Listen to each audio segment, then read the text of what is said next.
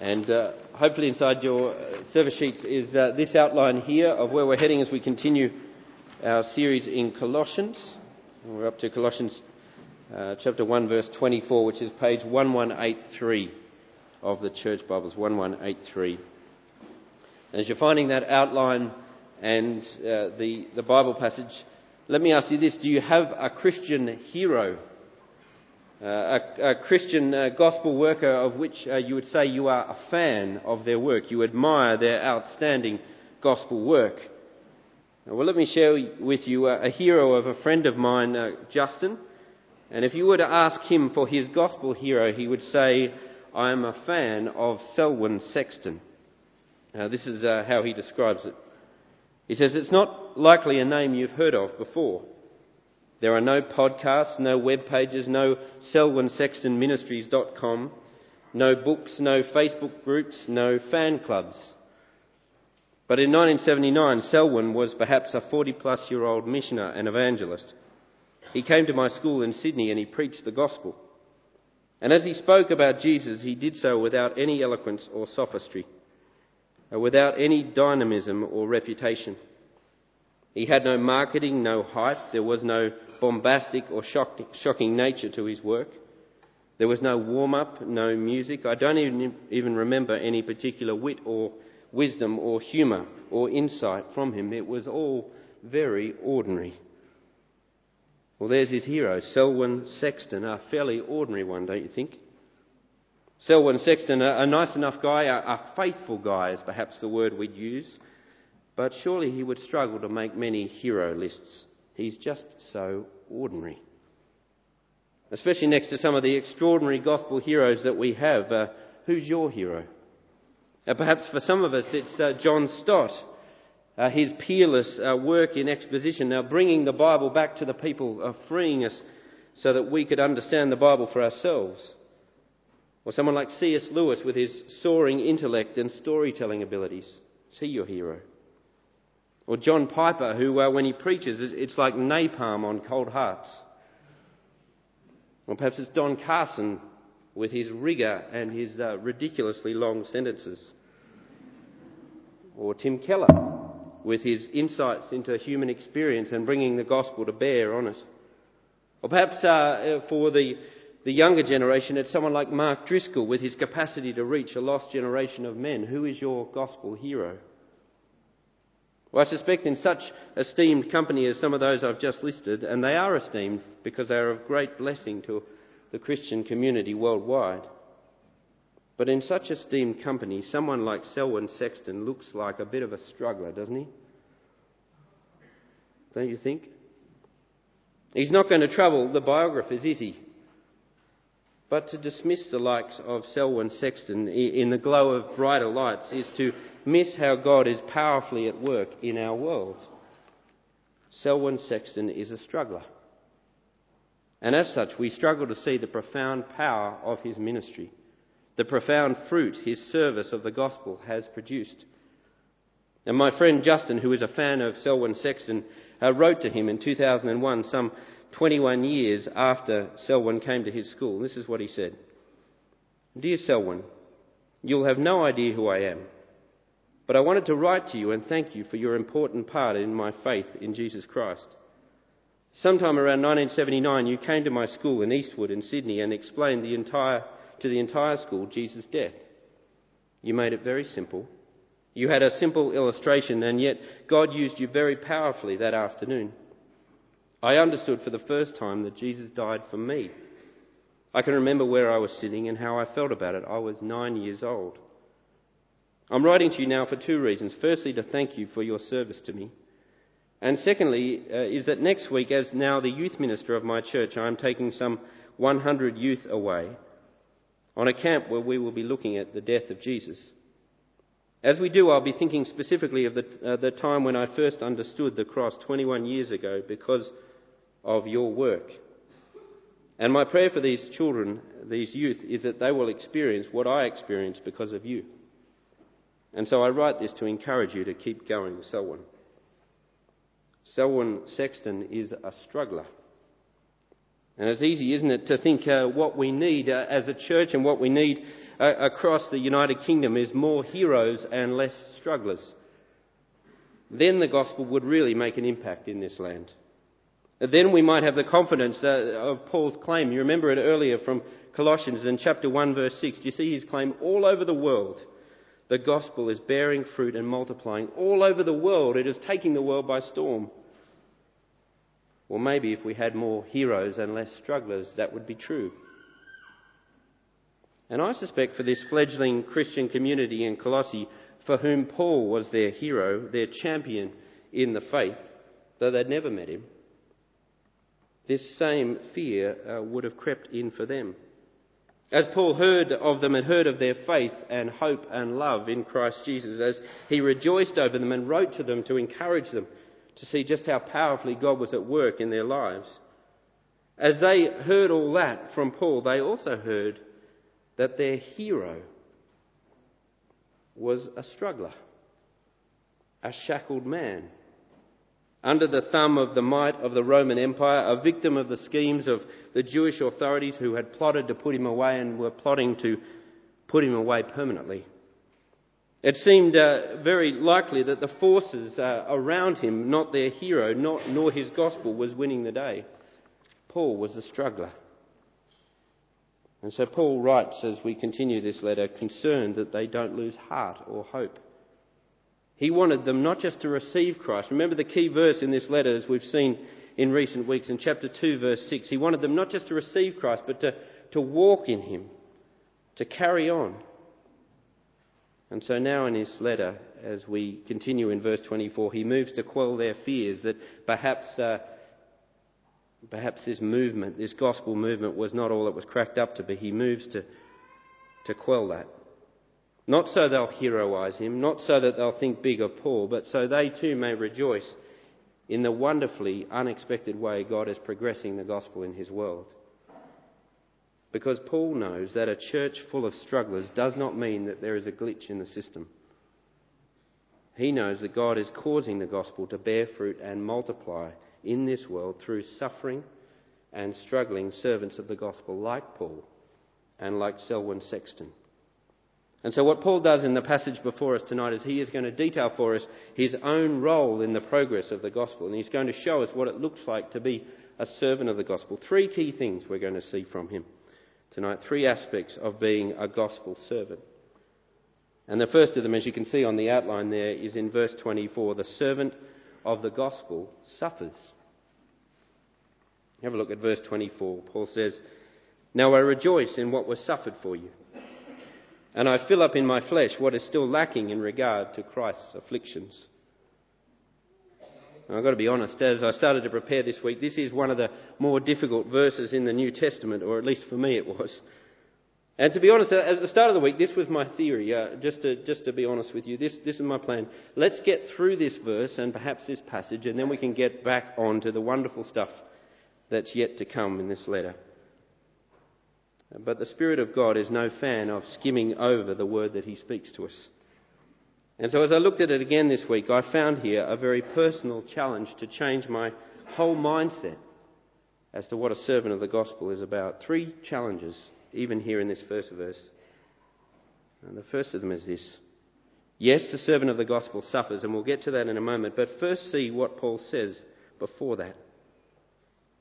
A suffering servant, that's who Paul is, and what's he doing? What emotion bubbles up in him as, as he suffers, as he's in prison in Rome, as he's perhaps frustrated for all the things he could be doing if he wasn't stuck there? What bubbles up? Joy. The suffering servant rejoices. And let me tell you, for a bunch of reasons this week, that was very important to hear. Because there is great joy in being a servant of the gospel, great joy.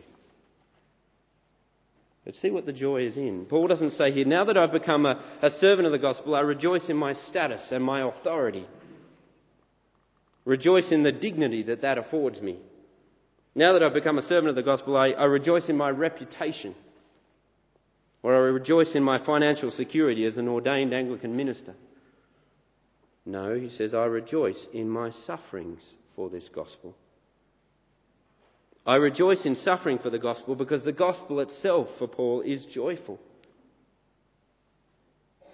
He rejoices because Jesus Christ has by his death presented Paul holy in his sight, without blemish and free from accusation, as we saw in verse 22. My joy, says Paul, in serving the gospel is an expression of the joy I have in believing the gospel. I rejoice because of the privilege of what I'm in on. I serve the gospel, the gospel of the King. What a job. And I rejoice because of the goal of this suffering for the gospel. It is for you, says Paul. And we'll get back to that in a moment. But here at the start of Paul's description of gospel service, as he speaks of the servant suffering, realize how remarkable the community you are a part of is. You are part of a community of people who rejoice in serving others, even at great cost. That's pretty unusual, don't you think? In the world that we live in, to be part of a community of people who rejoice in serving, even at cost. I was thinking about that this week. I'm in the midst of uh, uh, leading some uh, of our small group leaders through uh, some training called the Growth Groups course. Uh, these are people who lead weekly groups who have to prepare Bible studies, and uh, now I'm asking them to turn up again on another night and to be further trained. Huge cost time wise. And that they are doing it for the very reason Paul says here. They are doing it at great cost for others. This is a remarkable community. So there's the first challenge. The suffering servant rejoices. But secondly, and perhaps most obviously, the suffering servant suffers. There are times, I suspect, even when rejoicing in the gospel work that we have to do together here, rejoicing in the privilege of being able to serve the King of heaven and earth, uh, when we feel, why does it have to cost so much? Why is service of the gospel marked by suffering? Maybe not physical for many of us, but suffering of loss. All sorts of loss. Financial, time, opportunities, a Saturday night if you work with the kids' church. Why? Because, says Paul, this is the character of such service. The servant of the gospel will suffer. It's not an accident, it's not a glitch in the system. Paul's suffering as a servant is, is well documented. You read any of his letters and you're going to hear about his suffering. Again and again he tells us about it. And not to sort of elicit some sort of sympathy so we feel sorry for him. And he goes even further here in this verse. Not only will he tell us he's suffering for the gospel, he, he speaks of sharing in Christ's suffering. You see what he says in verse 24? I fill up in my flesh what is still lacking in regard to Christ's afflictions. To make up what is lacking in regard to Christ's afflictions. What? What could possibly be lacking from Christ's suffering? What Christ did on the cross? What could possibly be short of the mark when it comes to what he did for us on that first Good Friday? Well, Paul doesn't mean here that the, the blood Jesus shed on the cross or his body given on the cross is somehow inadequate, that there's more to be done. Uh, we saw that last time uh, we were looking at the letter together. Back in verse 18, we were told that he had made peace through his blood. We were told that it was his physical body that is able, that is able to reconcile all things in heaven and earth to God. There's nothing lacking. No, the sense in which Christ's afflictions are lacking must be understood in the context of what we've seen in this letter. You remember what we saw two weeks ago? There we were told in this uh, glorious description of Jesus Christ in verses 15 to 20 that he is over all things. But we also saw that there is a very real sense, even this side of the cross, that all things are not yet reconciled to him. All things are not yet at peace with him. You live even five minutes in this world and you will know that. But we can be confident, such is the once and for all decisive nature of Christ's work on the cross. We can be sure that he will finish that work. That Christ will be all in all. But, and this is the key for us in verse 24, the effects of Christ's death in all things have not yet been fully realised, have they? There's more work to be done. His afflictions aren't lacking in the sense of not being enough to achieve God's purposes for all things, but they are lacking in the sense that they have not yet reached their full effect. And here is where the suffering servant of the gospel comes in. Paul is saying the work of Christ on the cross, his afflictions on the cross, are now having their effect on this whole world through who? Through suffering servants. And so, those who by faith in Christ Jesus uh, join themselves to Jesus, who are united with Jesus, who become part of his body, are also united to him in his sufferings. What God began to do through Christ's physical body, he now continues to do through Christ's body here on earth, the church. And this will go on and on in the church until Christ fulfills his purpose in all things. And so take this in this church, which God calls the body of Christ. This body has a DNA. If you were to cut us open, uh, the, the blood that we would bleed is this. The, the pattern that God has set in this body is the pattern that His Son set. Suffering brings life. Christ, as the first suffering servant, the ultimate suffering servant, sets the pattern which we all follow. Suffering brings life. There's a big challenge here, isn't there? Surely this should impact our mindset and expectations as we serve one another and we serve the gospel. It's hard to accept, though, even harder to do. Ours is a culture, as we saw in that video earlier, that prizes and guards comfort and ease. So, as a culture, we, we shelter ourselves from suffering and when we do uh, suffer, when we find ourselves in that situation, we, we long to be back in the place of comfort and ease. That's where we belong, isn't it? You know that feeling? If I'm stretched, something must be wrong. If I'm exhausted, something's wrong. If I'm burdened, something, well, something needs to change. And so we make plans to move away from cost towards comfort but, brothers and sisters in Christ, remember who you are. You are united to Christ, bound to Him by faith, united to the suffering servant.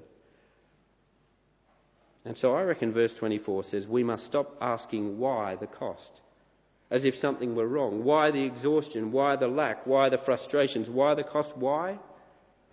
You're in Christ. That's why.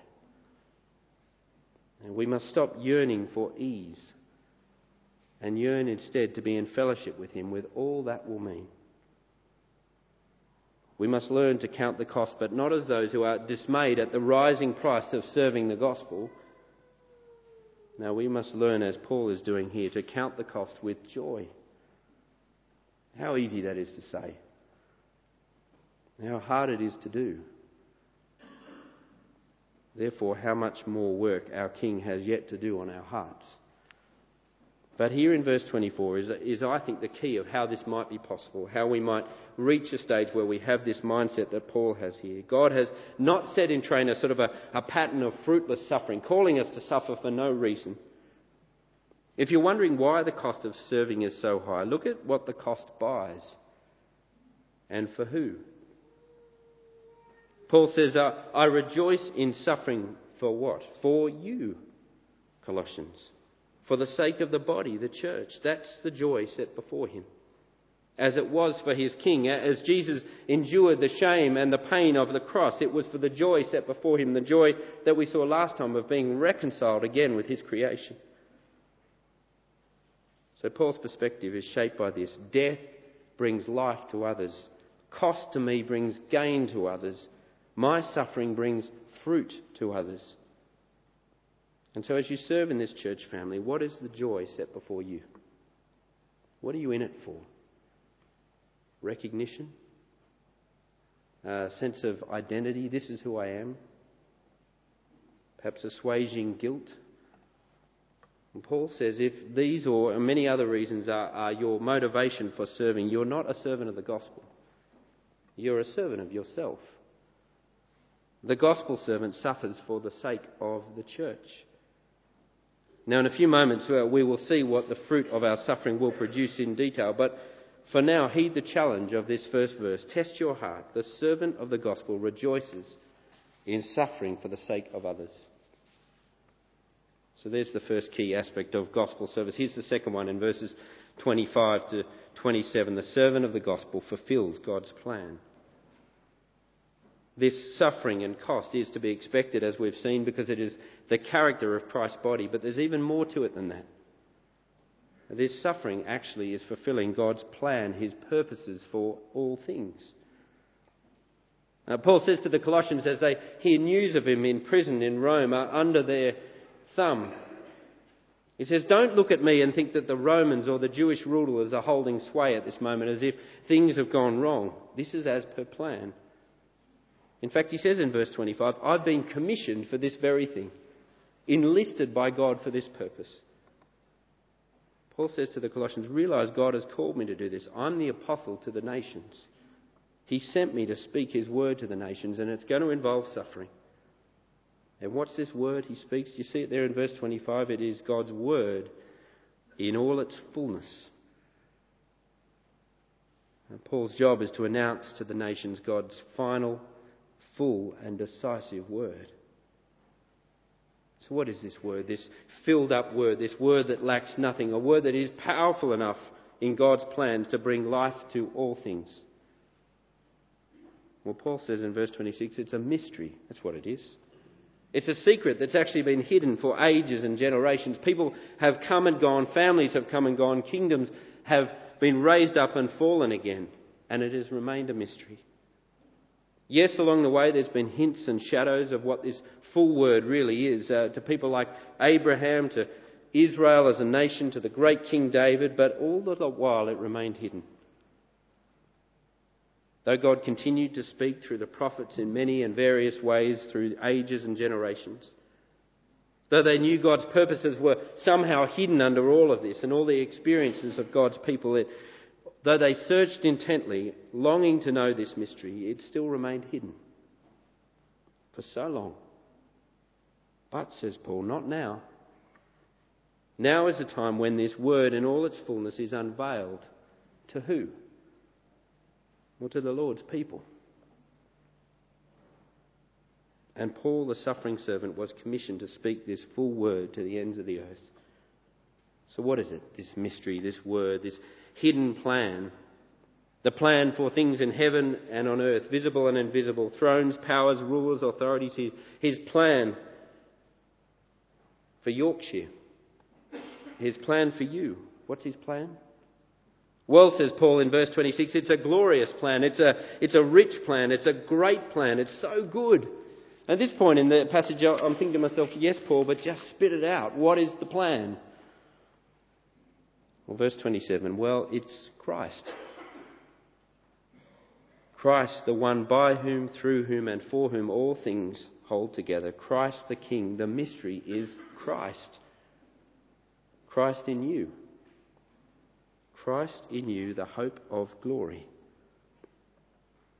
Paul says you, you, need to see what's happened here in this, in this age that you live in, Colossians. You need to realize that Israel's promised king, the one they have been waiting for for generations and ages, who will reign forever, Christ the king, he's not just king of Israel. He's king in Colossae, in Yorkshire, in India, in Uzbekistan, in Australia. He is king in you. That's God's plan unveiled, and the servant of the gospel has the job of presenting that message to those who would receive him by faith. And in receiving Christ by faith, laying claim to the wonderful hope that Christ in me brings. The hope of glory, Paul calls it. The hope, as we saw back in verse 22, that he will reconcile me to God. That there will come a day when he, the king, will present me before his Father holy in his sight without blemish and with no one who can accuse me. The hope of reconciled relationship with my King. And so, like the Colossians, I think Paul would say to us tonight realize the joy of the age you live in. The secret is out, and it is racing around this globe. God is in the business of making all things new through this King. And so realize what you're in on as you take part as a servant of the gospel. Uh, whatever small role you might think you have, if you feel like you're more like a Selwyn Sexton type figure in God's great plan, have this big vision for your role. a role that may seem weak and insignificant and perhaps costly. As you prepare craft to teach kids uh, of God's love on a Sunday, as you meet one to one with a student, as you sit and chat with someone at Friday Club or Oasis or after this service, as you sit down to prepare your Bible study at the end of a day, as you lead on the CE table or help at gig, if you can't see what difference it makes and why it's worth the cost, which is not small, lift your eyes to the profound and ongoing work of Christ in a person's life. Fix your eyes on the hope of glory, the, hope of countless in assembly before Him, and thinking, I was in on that work. And so, with this clear vision of the hope of glory, we come briefly to the final key aspect of the role of the gospel servant from verse 28 onwards. The servant of the gospel proclaims Christ. What does the servant of the gospel do with this vision? Verse 28 We proclaim him, admonishing and teaching everyone with all wisdom. Knowing the mystery has been unveiled, knowing the mystery is Christ in you, we admonish everyone. We warn them, we challenge them, calling for change, because we know when the mystery of all things is revealed in Christ, we know that no one who's, who knows Him, their life can, can't remain the same. The gospel of Jesus Christ is the mighty and constant agent of change in our world. And so we admonish one another, we call for change, and we teach everyone because our thinking and understanding about all things must be reordered in light of Christ. Once He is known, everything we knew changes. And so, what does the servant of the gospel do? He, him we proclaim to everyone. And just in case you're thinking to yourself, well, I can see why some people do that. I can see why uh, the Apostle Paul had that job, and perhaps Paul Williams has that job, and maybe there's certain people who have the job of proclaiming Christ. If you're wondering who amongst us is called upon to serve the gospel in this way in this church family, while there are some set aside to lead the task of proclaiming Him, now flick forward to Colossians chapter 3, verse 16. There you will see a verse that almost repeats word for word what we've just read in chapter 1, verse 28. It speaks of what we do together, not just what somebody up the front does. We let the word of Christ dwell richly. We proclaim Christ to one another. We teach and admonish one another. In our songs, in our conversations, in our activities, in our relationships, we must be about this for one another having God's full word, the word of Christ, dwelling richly among us. As we teach and admonish one another, as we have conversations across the way after this service, uh, we need to be talking about more than the weather. Don't worry, it's going to rain tomorrow. I've fixed it for you. Don't bother talking about it. Proclaim Christ. And know this work for one another. Know its nature. What do you expect it to be like, seeing what we've already seen from Paul? Have a look at verse 29 and then again in chapter 2, verse 1. What's the nature of this work that we are about for one another? It's a struggle. Proclaiming Him to one another is hard work. Do you feel that? Much easier to talk about the weather after this service. To persist in proclaiming Christ, as Paul does for the Colossians. He says of it literally in chapter 2, verse 1. He says it's agony. It's exhausting. It's painful. It's tiring. It is a work in which you will grow weary, says Paul. But as we close, uh, here are two things to keep in your heart as you struggle for one another in proclaiming Christ. I've got four of them there, but two of them are going to wait for next week. But here's two to have in your heart as you think about whether it is worth struggling to proclaim Christ. Verse 29 tells you it is a powerful struggle. Paul says, To this end I labour struggling with all his energy which so powerfully works in me. And gospel work can be hard and painful work. Uh, just a few months ago, I met with a guy in uh, my hut that I work in uh, across the way, and uh, he came uh, to chat to me about a problem that he'd had for about a decade, which, to be honest, to me seemed insurmountable. Insurmountable. As he spoke and as I thought about how to respond, I felt completely lost, still do, completely helpless. As I thought about it afterwards and I uh, started to pray about it, I'm telling God I feel powerless. The response I'm getting from God is this Guess what, Dobie? You are. How slow of heart and mind you are. The gospel is His power, not mine. And His power, you remember who He is. We saw that last time. He is the King. So struggle on, He says, with His incredible energy at work in you as you proclaim Him. And rejoice as you struggle. God is at work in exhausted servants. And here's the final one. Not only is it a powerful struggle, it is a purposeful struggle. As Paul toils at proclamation, and as we do that for one another, realize the profound outcome of such gospel work. You see it there, verse 2? My purpose is that they may be encouraged in heart and united in love, so that they may have the full riches of complete understanding, in order that they may know the mystery of God, namely Christ as we proclaim him to one another, as the word of Christ dwells richly among us, see the purpose. The gospel that we speak to one another is for our hearts. God's aim as you proclaim Christ to your brother or sister is to fill their heart with comfort and courage. That's literally what Paul is saying here when he says encouraged of heart. Imagine that. Imagine a church family filled with people whose hearts are comforted and whose hearts are swelling with courage for bold deeds for him. What a thought. There's a reason to struggle. Not only is it for our hearts, though, it's for our unity. He says here, this word of Christ that we speak to one another, literally, he says it will knit us together in love. Love for one another. You want fellowship with those around you. You want to grow in connection and your commitment and care and love for those around you. Proclaim Christ to your brother and your sister. Proclaim him to one another in your small groups, when you meet together, wherever you may be knit one another together in love.